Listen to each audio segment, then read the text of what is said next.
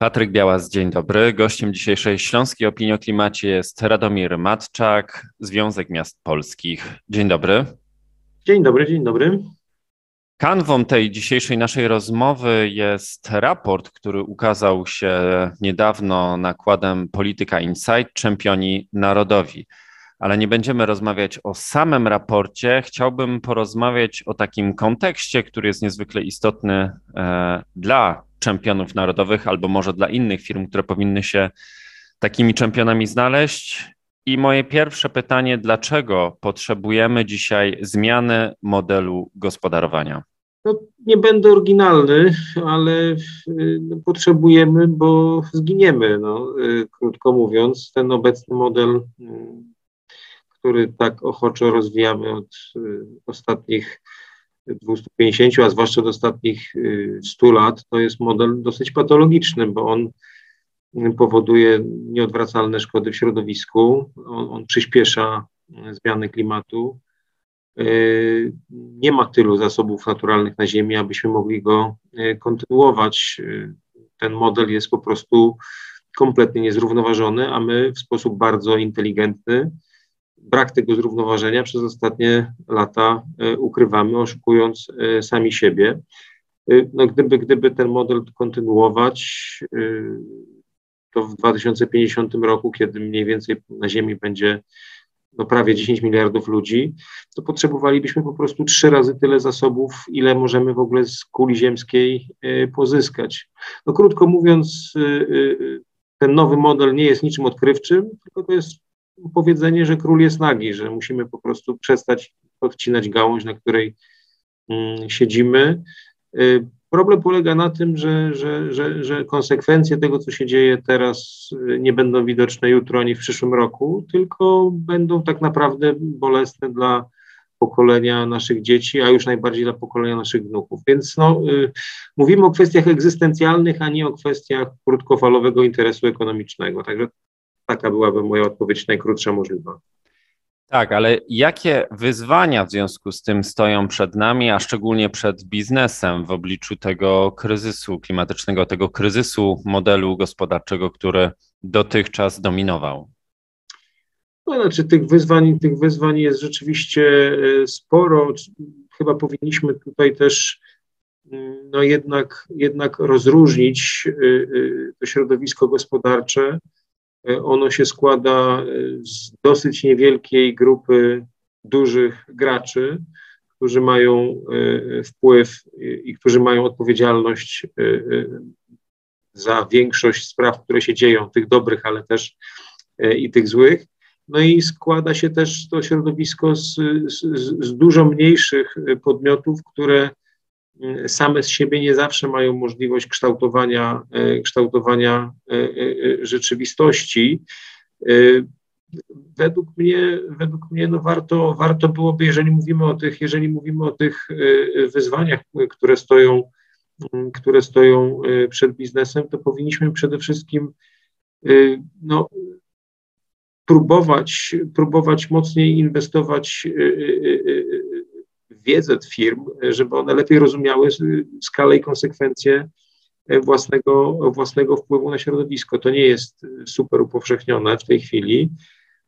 Widać oczywiście, że ci więksi gracze światowi troszeczkę lepiej to czują i, i troszeczkę lepiej to adresują w swoich działaniach, natomiast niekoniecznie jest to bardzo powszechne zachowanie także, także, także w Polsce. No, wyzwaniem jest na pewno y, redukcja zapotrzebowania na, na surowce naturalne, redukcja zapotrzebowania na energię.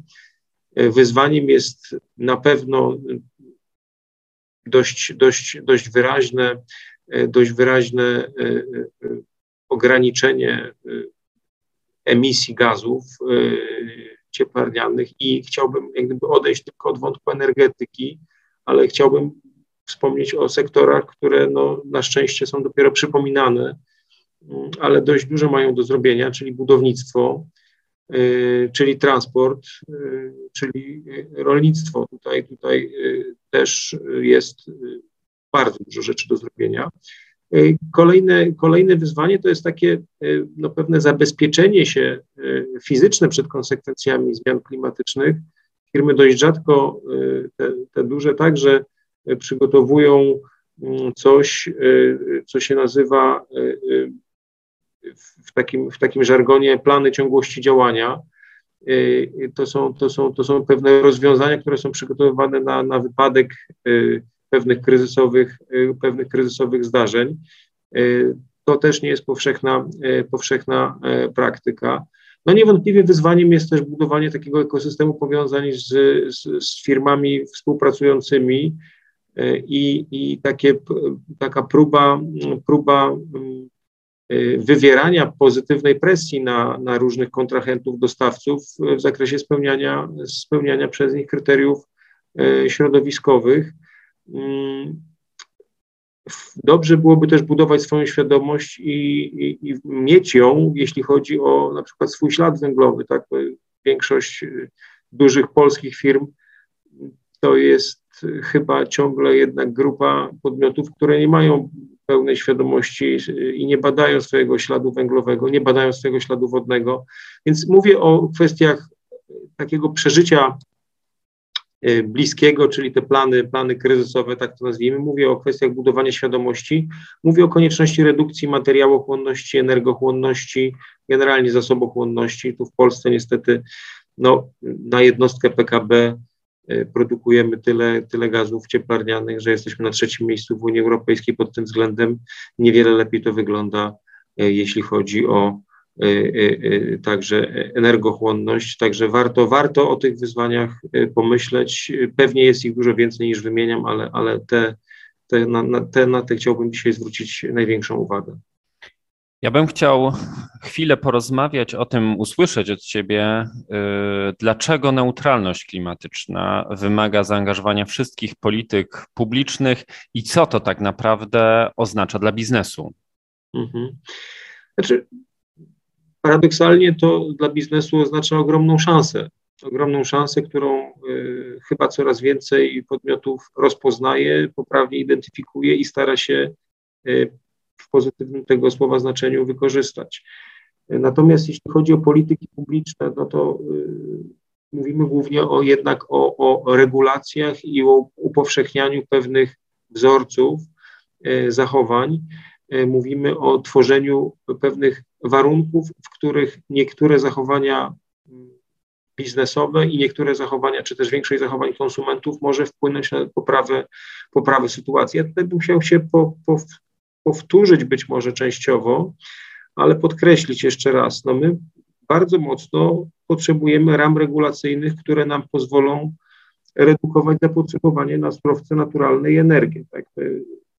Wracając do wątku energetycznego, gdybyśmy zaczęli na poważnie oszczędzać, to nie byłoby potrzeby dyskusji o bloku jądrowym e, czy o elektrowni jądrowej w Polsce, tak? bo my jesteśmy jedną elektrownią jądrową w stanie wygenerować wirtualnie, po prostu y, oszczędzając, oszczędzając y, y, energię albo, albo kończąc naszą nadmierną energochłonnością. To jest coś, co musi mieć odpowiednie ramy prawne, to jest coś, co powinno być do czego powinny być tworzone warunki, zachęty pozytywne, negatywne, czyli i marchewka, i, i, i, i bat. To samo dotyczy wątku marnotrawstwa żywności. Dużo się o tym ostatnio e, mówi i o odpowiedzialnej konsumpcji, ale no to te, te, te, te e, miliony ton e, marnowanej żywności to jest coś, co można by było uporządkować niewątpliwie. Kolejna sprawa to jest wątek infrastruktury krytycznej. W tej chwili powstaje w Polsce, nie tylko w Polsce, wiele obiektów, wiele, wiele instalacji, które praktycznie nie przewidują tego, że się będzie, będą zmieniały chociażby stosunki wodne, tak, albo że będzie się podwyższał poziom morza chociażby, więc, więc y, y, budowa infrastruktury krytycznej, y, czy też zapewnienie sprawnej infrastruktury krytycznej i w ogóle infrastruktury, która będzie zdolna funkcjonować w innych warunkach, zmieniających się warunkach jest y, niesamowicie istotne. Mm, tak samo jak budowanie zdolności do przewidywania pewnych y, zjawisk i do zarządzania sytuacjami kryzysowymi. To jest pewna kompetencja, którą sektor publiczny powinien budować. Nie ukrywam, że tutaj dość, dość, dość krytyczne mam zdanie na temat naszej realnej gotowości do zarządzania sytuacjami kryzysowymi, na przykład takimi, jakie się zdarzyły w tym roku y, y, y, w Niemczech. Wreszcie no, sektor publiczny powinien także i bierze to coraz bardziej na siebie, ale powinien, powinien jak gdyby pewne rozwiązania mocniej upowszechniać. Mam tu na myśli chociażby wodór, a zwłaszcza, zwłaszcza zielony wodór. Na koniec chciałbym zwrócić uwagę na zielone zamówienia publiczne. To jest coś, co pcha rozwój bardzo wielu sektorów gospodarki w wielu krajach do przodu bardzo mocno.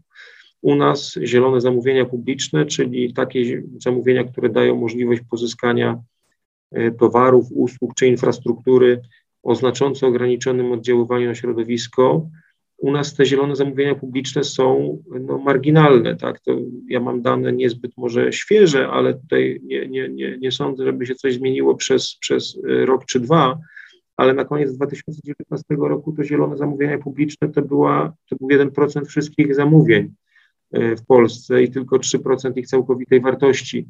No, sektor publiczny, który nie oczekuje od biznesu przygotowywania rozwiązań, które redukują oddziaływanie na środowisko, no, nie wypełnia swojej roli w sposób dostateczny. No, tych przykładów jest wiele, oczywiście nie pomijam, ale to jest oddzielny blok zagadnień, to jest kwestia edukacji, tak, czyli to sianie sianie wiedzy w najmłodszym pokoleniu po to, żeby to najmłodsze pokolenie wymuszało na swoich rodzicach i dziadkach pewne, pewne zmiany zachowań. To fajnie zadziałało na przykład we Francji w przypadku odpadów, prawdopodobnie fajnie też by zadziałało w Polsce w przypadku, w przypadku w ogóle e, budowania świadomości klimatycznej i zmiany naszego, skali naszego negatywnego oddziaływania na, e, na środowisko. Jeszcze chciałbym dopytać w tym temacie, bo obok zielonych zamówień publicznych w Waszym raporcie wspominacie o takim filarze, który jest niezwykle istotny dla neutralności klimatycznej, czyli taksonomia. Gdybyś mógł w kilku słowach wyjaśnić, dlaczego taksonomia ma tak, może mieć tak wielkie i ma z pewnością tak wielkie znaczenie w neutralności klimatycznej dla mhm. biznesu? Znaczy rzeczywiście to jest pomysł, który, który zrodził się dość dawno, natomiast zmaterializował się chyba, czy materializuje się od, od, tego, kiedy, od tego momentu, kiedy Komisja Europejska ogłosiła nowy Zielony Ład. Y, to jest próba pewnej typologizacji y, inwestycji, y, które mogą uzyskiwać czy uzyskują pewną zieloną flagę, a więc mogą uzyskać łatwiejszy dostęp do e, finansowania, zarówno jeśli chodzi o sektor publiczny, przede wszystkim jeśli chodzi o sektor publiczny, ale także jeśli chodzi o sektor bankowy, czy sektor bankowości rozwojowej, bankowości czy, czy, czy inwestowania takich instytucji jak mm, europejski, jak na przykład Europejski Bank Inwestycyjny. Więc y, rzeczywiście taksonomia ma ułatwić odróżnienie przedsięwzięć inwestycyjnych, które mają czy mogą mieć pozytywny wpływ na klimat, na, na spowolnienie zmian klimatu czy na środowisko, mm, od inwestycji, które udają y, y,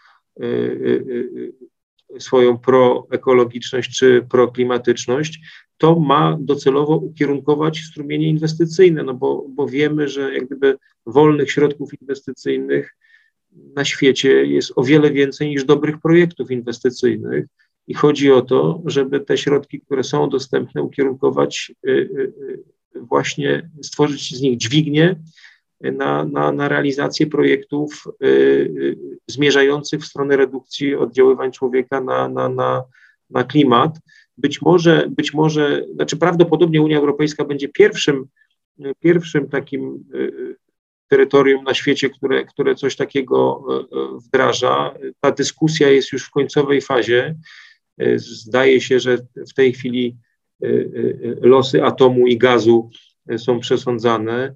Być może po, po ostatnim kopie w Glasgow te przesądzenia nastąpią y, szybciej, ale ta taksonomia ma uporządkować myślenie inwestorów, inwestorów publicznych, inwestorów prywatnych i ma pomóc im w odróżnianiu tych projektów, które warto inwestować pod kątem klimatu, pod kątem poprawy sytuacji klimatycznej czy ekologicznej szerzej, od tych, które nie są, nie są, nie spełniają tych warunków. Co prawda w Polsce jeszcze, tak jak w Unii Europejskiej, to wszystko nie działa, ale myślę, że takim, takim preludium do, do, do, do taksonomii, czy do konkretnego zastosowania taksonomii może być to, co stało się w Ostrołęce, prawda? To znaczy y, zaprzestanie, y, zabicie tego projektu, oczywiście na bardzo, na zdecydowanie zbyt późnej fazie, ale zabicie tego projektu było między innymi efektem tego, że nie znaleźli się chętni do sfinansowania tego projektu. Oni się nie znaleźli nieprzypadkowo i, i takich decyzji o niefinansowaniu pewnych projektów prawdopodobnie będzie w przyszłości więcej, więc ta taksonomia to byłby pewien w cudzysłowie katechizm postępowania z dużymi środkami inwestycyjnymi, publicznymi i niepublicznymi, które mogą, mogą wesprzeć y, y, y, naszą, naszą walkę na froncie kryzysu klimatycznego. Chciałbym teraz jeszcze zapytać o to, dlaczego Twoim zdaniem kwestie klimatyczne są krytyczne dla biznesu i jaką rolę powinien odgrywać biznes, zarówno ten mały, jak i wielki, w kształtowaniu tego nowego Zielonego Ładu? Znaczy, tu też odpowiedź wydaje mi się z jednej strony jest bardzo prozaiczna, a z drugiej strony, z drugiej strony nie do końca wiem, dlaczego ona jest, ona jest y, y, też trudna.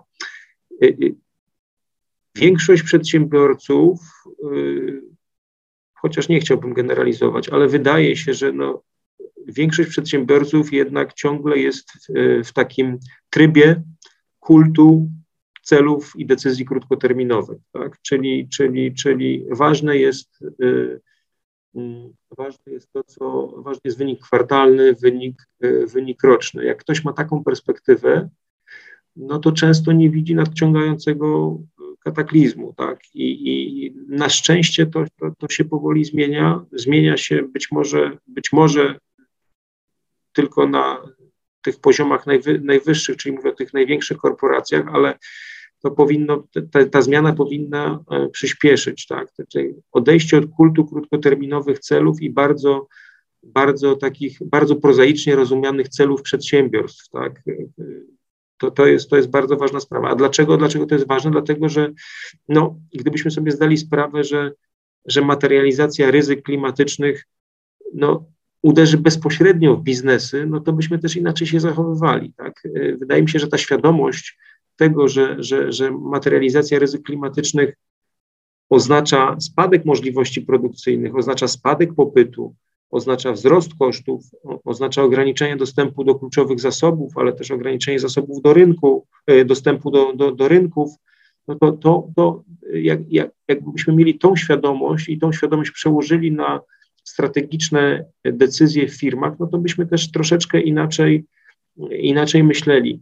Więc y, taka byłaby, taka byłaby moja naj, najkrótsza odpowiedź, natomiast jest, jeszcze chcę pokazać pewien, pewne, pewne okoliczności czy pewne obszary, w których to po prostu się opłaca. Tak, opłaca się cyrkularny łańcuch dostaw, opłaca się odzysk zasobów, opłaca się w długiej perspektywie wydłużanie cyklu życia produktów, oznacza, opłaca się budowanie platform wymiany, czyli, czyli wspólnych użytkowania, wspólnego użytkowania zasobów produkcyjnych, opłaca się coraz większe wchodzenie w rynek z propozycją produktu jako usługi, czyli płatnego dostępu bez przekazania własności. Czy to wszystko e, na pewno te modele biznesowe nowe mają szansę, mają szansę zakorzenić się na, na stałe, mają szansę zyskać zrozumienie i, i poparcie ze strony konsumentów i przede wszystkim mogą pozwolić na zrozumienie, dlaczego to się opłaca i środowisku, i społeczeństwu, i biznesowi.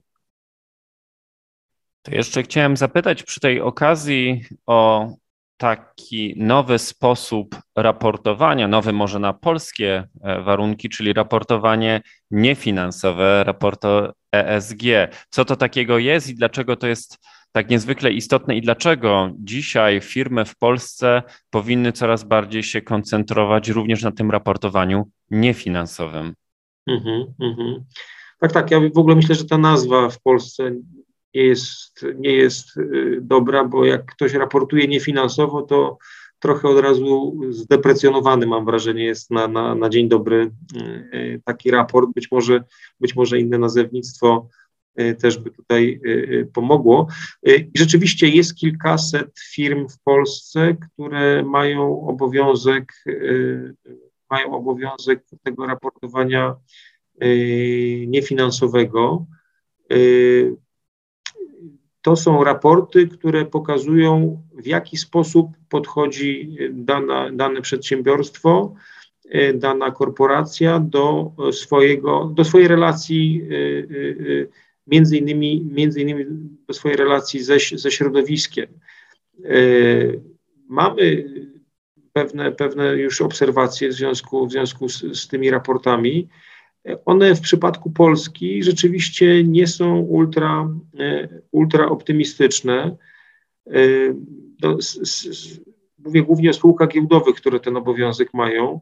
No, duża część ciągle jednak prezentuje, powiedziałbym, względnie niski poziom świadomości zagadnień związanych ze zmianami klimatu. Oczywiście widać progres, y, widać progres, y, widać y, zmianę podejścia, dosyć, dosyć jednak ona wolno następuje. 2000, pod koniec 2019 roku 32% z tych, z tych firm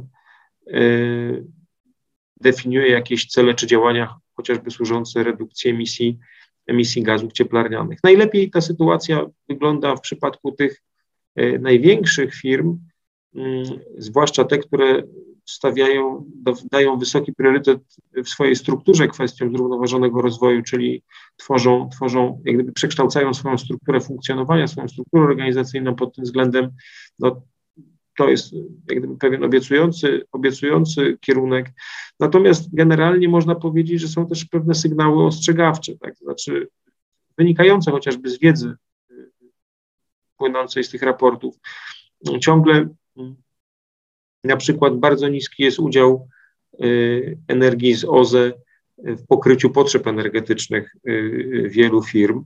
Ciągle jest dosyć niska świadomość badania, konieczności badania swojego śladu węglowego. No i ciągle jest niezbyt mocna presja na dostawców w zakresie spełniania kryteriów środowiskowych. Krótko mówiąc, te raporty to jest kopalnia informacji o firmie, i o jej długofalowej relacji ze środowiskiem. Y, wydaje mi się, że im większa firma, tym większa ranga tego raportu niefinansowego. No i te raporty niefinansowe są czy będą czytane zarówno y, coraz częściej zarówno przez y, potencjalnych inwestorów, jak i potencjalnych konsumentów oraz przez, przez sektor publiczny. One dostarczają wiedzy o tym, jak firma się ustawia wobec tych kluczowych wyzwań. Tu mam na myśli środowiskowe, chociaż one są także y, związane jak gdyby z lokalnymi społecznościami, z relacjami z y, y, szerszym kręgiem interesariuszy. No i na zakończenie, bo o samym raporcie nie rozmawialiśmy specjalnie po to, żeby Państwa zainteresować tym, tą publikacją. Gdzie możemy te publikacje znaleźć? Oj, tu, tu zaskoczony jestem troszkę. Znaczy, y, na pewno Państwo ją znajdziecie i do tego zachęcam serdecznie y, na y, stronach Polityki Insight, gdzie, gdzie jest taki cykliczny, taki cykl raportów Polscy Czempioni i edycja Edycje z poprzednich lat dotyczyły innych tematów. E, to jest pierwsza edycja dotycząca polskich czempionów, którzy, e, która dotyka tematu ich relacji ze środowiskiem. E, poprzednie były trochę inne, więc można prześledzić przy okazji także te poprzednie. Natomiast zachęcam do tej ona się ukazała też w takim okresie, w którym pojawiło się szereg równoległych publikacji y, na podobne tematy. Można sobie wyrobić, y, myślę, ciekawe, ciekawe zdanie na, na, na temat tych kwestii, na temat rzeczywistego wpływu dużego biznesu na to, co się dzieje w relacjach człowieka ze środowiskiem czy z klimatem i można sobie uzmysłowić, jak wiele naprawdę od tych relacji największych korporacji z, ze środowiskiem, jak wiele zależy y, także, także w życiu y, całych społeczności czy, czy państw. Bardzo dziękuję za tę rozmowę. Moim gościem dzisiaj był Radomir Matczak ze Związku Miast Polskich. Bardzo dziękuję. Pozdrawiam.